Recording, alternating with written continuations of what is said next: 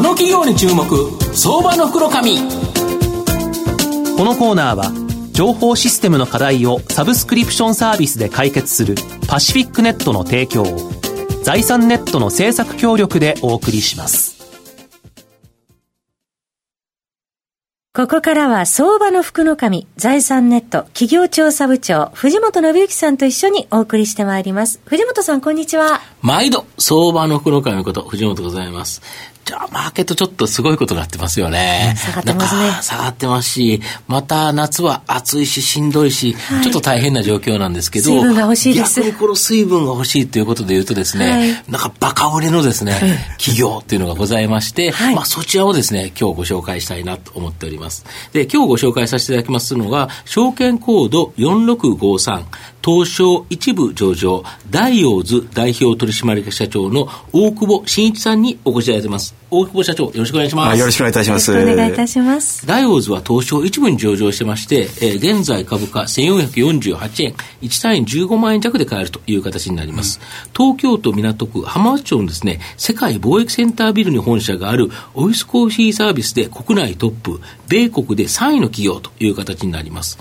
現在20万件以上のお客様に事業者向けトータルサービス、これをお届けしており、まあ、ダイオーズはですね、クリーンケア商品のレンタルサービスからスタート、日本で初めてのオイスコーヒーサービス、さらにピアウォーターサービスとですね、様々な事業を展開しているという形になります。米国事業が大きく成長し、現在ですね、海外売上高比率が約6割と、非常にグローバル企業という形なんですが、あの、大久保社長、御社は日本、米国を中心にですね、20万件以上の企業のオフィスに、えー、コーヒーとかピアウォーターなどの飲料サービス、うん、清掃などのクリーンケアサービスを提供されていますが、なぜその個人ではなくですね、オフィス向けというところに注目されたんですか？そうですね。あの、私どもちょうど今年創業50年になりますけども、はい、50年前は私の父がやっている浅草の米屋からスタートしましてね、はい、お米をどんどんどうやって上へ伸ばすかという中で、はい、その B2B に、まあ逆に言うと、その企業にい。ろんな商品を売り込もうとい。うことで始めたのが、ダスキンの反社になりましてね、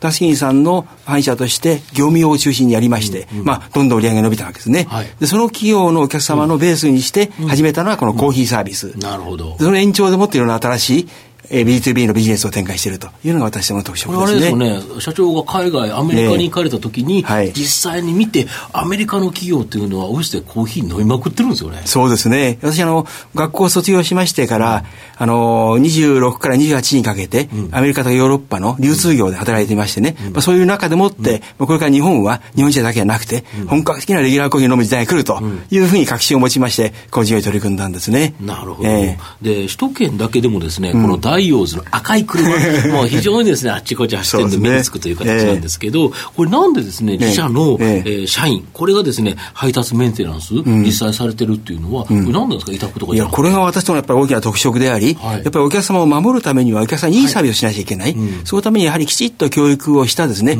大学の従業員の方々が、フェイス2フェイスもってお客様に接する、まあ、これが非常に大事なことだと思ってます。そのためにはですね、そういう自分の組織を作る。で私どもはその通常のまあルーツだけじゃなくて、土曜日曜祝日を含めてきちっと万全なサービス体制を行って、今日のように暑いなりますとこの水のですね注文がたくさん入ってくるんですね。水切れだ水切れだっつって、即ですね、お客さんの方にですね、例えば土曜日曜であっても届けできる、まあこういう体制をすることが大事だと。まあこれによってお客様の守りがきちっと固まるということをもって自社でもってあえてやっておりますね。なるほど。あと御社の場合米国事業は急成長という形で、まあ売上高がまあ全体の実の6割以上占めるほどですね、拡大してる。なぜこんなに急拡大してるんですかね。えー、まあ結果的にそうなってしまったんですけどね、4年前に、まあ日本の売上高を抜いてしまいまして、まあ今年決算で330億の売上のうちの約200億がアメリカの売上というふうになりましたけどね、まあアメリカはもともとこういうコーヒーを飲むという、もうそういうベースがありますんで、まあそういうベースの中でもってお客さんのエリアをどんどん拡大し、拠点をどんどん増やしてきた、これこれ大きな理由だと思いますね。あれですよ、西海岸から出ていって東にずっと攻めていってそうですね。ちょうどアメリカ進出は30年前ですけども、はい、20年間も西海岸だけに特化してやってきましてね。で、現在は東海岸へどんどん力を入れてやってます。うん、ええ。なるほど。ただ、売上高はですね、大きく伸びてるんですけど、ね、若干利益率が低下して、はいはい、利益額自体はですね、まあ、増加していないように見えるんですけど、ね、これ理由何なんですか？そうですね、これあえてですね、戦略的に取り組んでおりましてね、あの、アメリカの事業に関しては、はい、とにかくですね、今、ちょうど、そういう、アメリカ出まして30年ですけども、うん、西海岸はちょうど20年になります。ですね、えー、一番新しいやつでも20年。ですから、20年以上経つロッキー山脈西に関しては、もう売上高比13%ぐらい利益出してくれてるんですね。利益率高いですね。えー、日本その利益をあえて、今ここで持って利益を出すだけじゃなくて、東海岸に投資をして、やっぱり組織の拡大と同時に、お客様ベースを拡大していこうということで取り組んでいます。これ積極的に M&A もされてますよね。そうですね。逆に言うと、アメリカはこういう業界としてはですね、M&A がどんどんできやすい、まあ、業界ですんで、あえて私も自力で、これも業者方を作るんじゃなくて、自力力でもって今をや M&A やってます。なるほど、えー、で、これで拡大したからアメリカ3位まで来たぞとそうですね。いうところですよね。えー、で、まだまだアメリカはですね、うん、今全米50州中25の州しか進出してないんですよ。あ、まだ半分残ってるんですね。で、まあ75の拠点があるんですけどね、うん、今年はいよいよもうカナダにも出ましたんで、うん、まだまだマーケットいっぱいありますんで、アメリカだけでも今の倍以上はいくと思いますね。なるほど。えー、あと最近ですね、アメリカの IT 企業などを中心に、ブレイクルームというですね、従業員にとって非常に嬉しいサービスがあるそうなんですけど、うん、これどういうサービスなんですか、そうですね。あの、昔アメリカのオフィスのコーヒーっていうと、はい、まあ、本当にもうお茶代わりのコーヒーっていうか、はいはい、まあ、本当にもう安い。コーヒーが多かったんですけどね、どんどん変わってきましてね、うん、今もうコーヒーの質もですね、うん、もうとにかくいいコーヒーを飲もうということで、もうプレミアムコーヒーを飲む会社がどんどん増えてきて、でね、で、この今おっしゃっていただいたのブレイクルームビジネスというのはですね、この中でも、まあ、IT とか金融とかコンサートとか、こういうところ人材が非常に大事ですんで、いい人材を提出するためには、このことをハッピーにすることだったら、何でもやりましょうと。いうことお金をどんどん使っていただいて、まあ、それからそのグルメなコーヒー、それから、えー、お茶、それからですね、もう会社はどんどんですね、スナック、もうお菓子は食べ放題、それからフルーツも食べ放題、それから会社によってはですね、週末になるとアルコールも出す。ビールまで出てくると。もうですから一屋台の私どもに使っていただくお金が、従来のオフィスコーヒーサイドに比べて、このブレイクムーのお客様はですね、約10倍の客単価。になってます。そうですね。コーヒーだけ飲むじゃなくて、ビールとか、ビールもクラフトビールで、高いビール置いてるそうですね。そういうお客様ありますんでね。なるほど。で、これからですね、日本でもこのブレイクルームサービス、これを提供する企業が徐々に増加していや、日本もこれからやっぱり、やっぱりいい人材を確保するためには、日本の IT 企業も随分ですね、力を入れてきてますね。まあそうですね。ラジオ日経そこにお茶の栽培だけですもんね。ですから。もうちょっとなんか言ってくれると、なんか、あのね、従業員の方ともかく、あの、出演者の人も嬉しいかなと思うんですけど、そうですね。まあ、大悟さんに入れていただけるとありがたいなと思いますけどね。そうですね。私もこの先日ですね、日本の幹部社員と一緒にアメリカの現状を見てきましてね、非常に勉強になりましたんで、日本でも今積極的にこれから取り組もうと思ってます。なるほど。はい、あと、御社の成長を引っ張るものを改めて教えていただきたいんですが。はいはい。そうですね。あの、私ども今ですね、大きく分けて日本とアメリカ分かりますけども、アメリカはのうちに、ほっぽっと言っても大きくなりますけども、うん、日本においてはですね、もう創業ちょうど50年になりましてね、はい、もう全国にネットワークできまして、はい、直営だけで今75の拠点があります。はい、その他にあの、フランチャイズ特約店さんで214ありますんで、全国にこう B2B のサービスネットワークができてますんで、これからいかに新しいお客様のニーズにお応えするようなサービスとか事業を増やせるかということは非常に大事だと思いますね。うんと同時にですね、まあ、現在私ども既存のお客さんの中でも、新しいやっぱり提案をすることによって、お客様満足を高めていく。例えばコーヒーですと、もっともっとそのグレードの高い機械をお客様に提供するとか、それから私がやっているその水のビジネスですと、従来のような重い水をですね、おいしゃっとこう持ち上げなくても済む、下からこう組み上げ式のこういう機械を開発して、お客さんに使っていただくとか、いうことで新しいお客様を困りごとにその対応していく、こういうことをやることによってもっともっと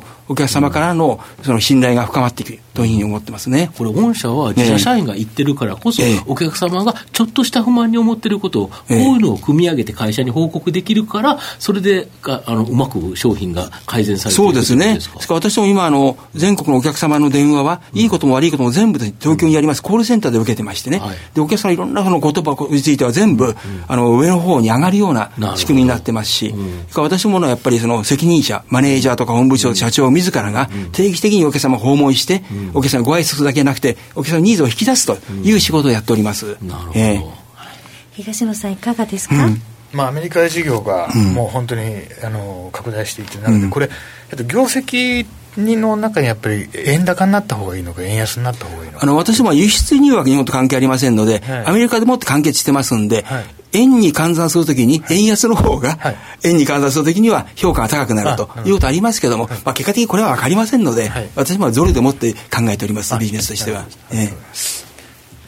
まあ、最後まとめさせていただきますと、ダイオーズはですね、数多くの企業のオフィスに、まあ、えっ、ー、と、飲料サービス、クリーンケアサービスを提供していると。うん、日本では少子高齢化、働き方改革でですね、従業員の定着率、生産性を引き上げる必要がありですね、このブレイクルームサービスのような高額なサービス、これをですね、追加提供することによって、うん、まあ、二桁成長、これがですね、しばらく続きそうかなと思います。うん、で、米国事業では M&A を駆使して、米国3位の事業に成長したように、まあ、今後もですね、急拡大が期待できると、うん、で中国などアジアでもですね、うん、まあ、大きく成長できる可能性があると、でこの成長企業であるのに、まあ、株価指標面ではですね、まあ、大きな割高感もないため、まあ、株主も優待でですね、もらえる美味しいコーヒーを飲みながらですね、じっくりと中長期投資、おすすめの企業だなと思います。今日は証券コード4653東証一部上場ダイオーズ代表取締役社長の大久保慎一さんにお越しいただきました。大久保さん、ありがとうございました。ありがとうございました。藤本さん、今日もありがとうございました。どうもありがとうございました。IT の活用と働き方、働き方改革導入は企業の生命線。東証2部証券コード3021パシフィックネットは IT 機器の調達、運用保守、クラウド活用まで情報システム部門をサブスクリプション型サービスでサポートし、企業の IT 戦略を応援する信頼のパートナーです。取引実績1万社を超える IT サービス企業、東証2部証券コード3021パシフィックネットにご注目ください。